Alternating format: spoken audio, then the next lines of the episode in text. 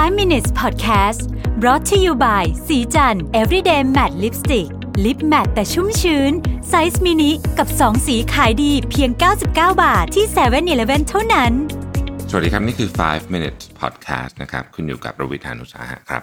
วันนี้จะมาชวนคุยถึงเรื่องของขยะนะครับ โดยเฉพาะขยะพลาสติกนะผมเอาบทความมาจาก World Economic Forum นะครับ ชื่อว่า Plastic Waste from Western Countries is Poisoning Indonesia คือหัวข้อเราพูดเอเชียตะวันออกเฉียงใต้ใช่ไหมเดี๋ยวจะเล่าว่าทำไมมันไม่ใช่แค่อินโดนีเซียอย่างเดียว แต่มันเริ่มต้น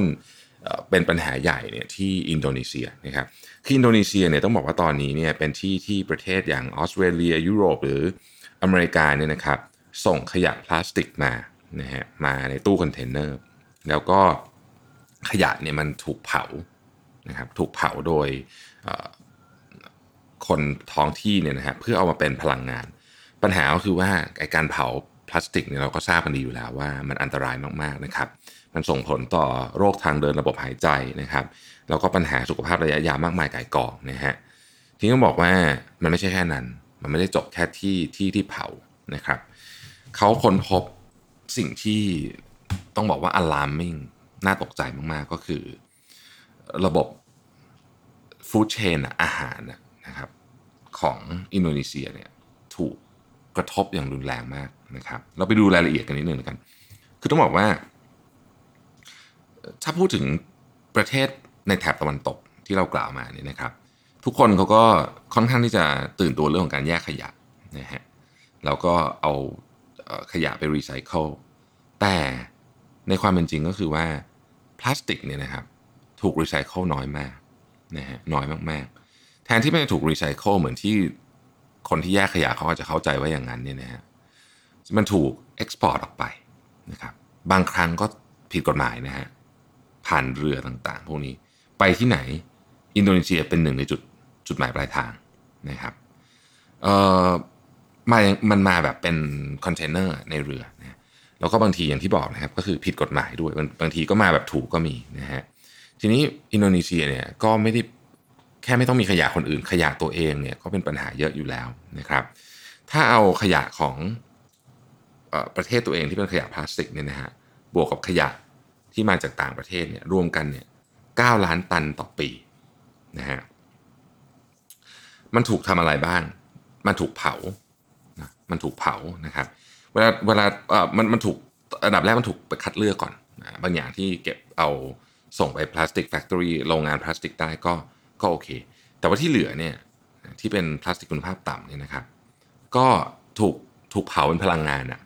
นะฮะซึ่งแน่นอนว่ามันอันตรายมากๆนะครับอย่างที่บอกส่งผลต่อระบบทางเดินหายใจมันเป็นมันเป็นควันพิษที่มีพิษรุนแรงมากนะฮะทีนี้ทำไมปัญหานี้มันถึงถูกยกหยิบยกขึ้นมาในในช่วงเวลานี้ ต้องบอกอย่างนี้ก่อนว่าเอ่อก่อนหน้านี้เนี่ยประเทศจีนเนี่ยเป็นที่ที่ขยะถูกส่งไปเยอะ แต่ว่าจีนแบนเนี่ยมันก็เลยไปที่ประเทศอื่นนะครับในปี 2018 เนี่ยนะฮะเซาท์อีสเอเชียรวมๆกันเนี่ยนะฮะทุกประเทศจริงๆประเทศไทยก็มีปัญมีประเด็นนี้อยู่เหมือนกันเอ่อ import ขยะพลาสติกเนี่ยเพิ่มขึ้น 2 เท่านะครับจากปีที่แล้ว เป็นทั้งหมด 3 2 0 0 0 0 ตันนะฮะแล้วก็ต้องบอกว่าในฟู้ดเชนหรือระบบห่วงโซ่อาหารเนี่ยก็ถูกกระทบ ที่อินโดนีเซียเนี่ยนะครับมีหน่วยงานวิจัยหน่วยงานหนึ่งชื่อ International Pollution Elimination Network นะฮะค้นพบสารเคมีที่เป็นอันตรายมากๆนะครับอยู่ในอาหารนะฮะอยู่ในอาหาร ซึ่งถ้ากินเข้าไปเยอะๆเนี่ยก็อาจจะก่อให้เกิดมะเร็งเบาหวานนะครับหรือไปทำลายระบบภูมิคุ้มกันได้นะฮะเขามีการเก็บตัวอย่างนะครับการเก็บตัวอย่าง แล้วคนพบว่า ไข่ที่ขายอยู่ในตลาดเนี่ยนะฮะมีระดับไดออกซินนะฮะระดับไดออกซินเนี่ยสูงที่สุดเท่าที่เคยมีการบันทึกมาในเอเชียนะฮะสูงขนาดไหน สูงขนาดว่าถ้าเทียบกับมาตรฐานของ European Food Safety นะฮะ70 เท่าตัว สูงกว่าค่าสูงสุดที่เขากำหนด ได้ให้ให้ให้แต่ละให้บริโภคในแต่ละวันเนี่ย70เท่าตัวคืออันตรายมากๆ แล้วปัญหานี้มันไม่จบแค่นั้นมันไม่ไม่ได้จบแค่ระบบห่วงโซ่อาหารนะครับเอ่อ World Bank เขาคาดการณ์ว่า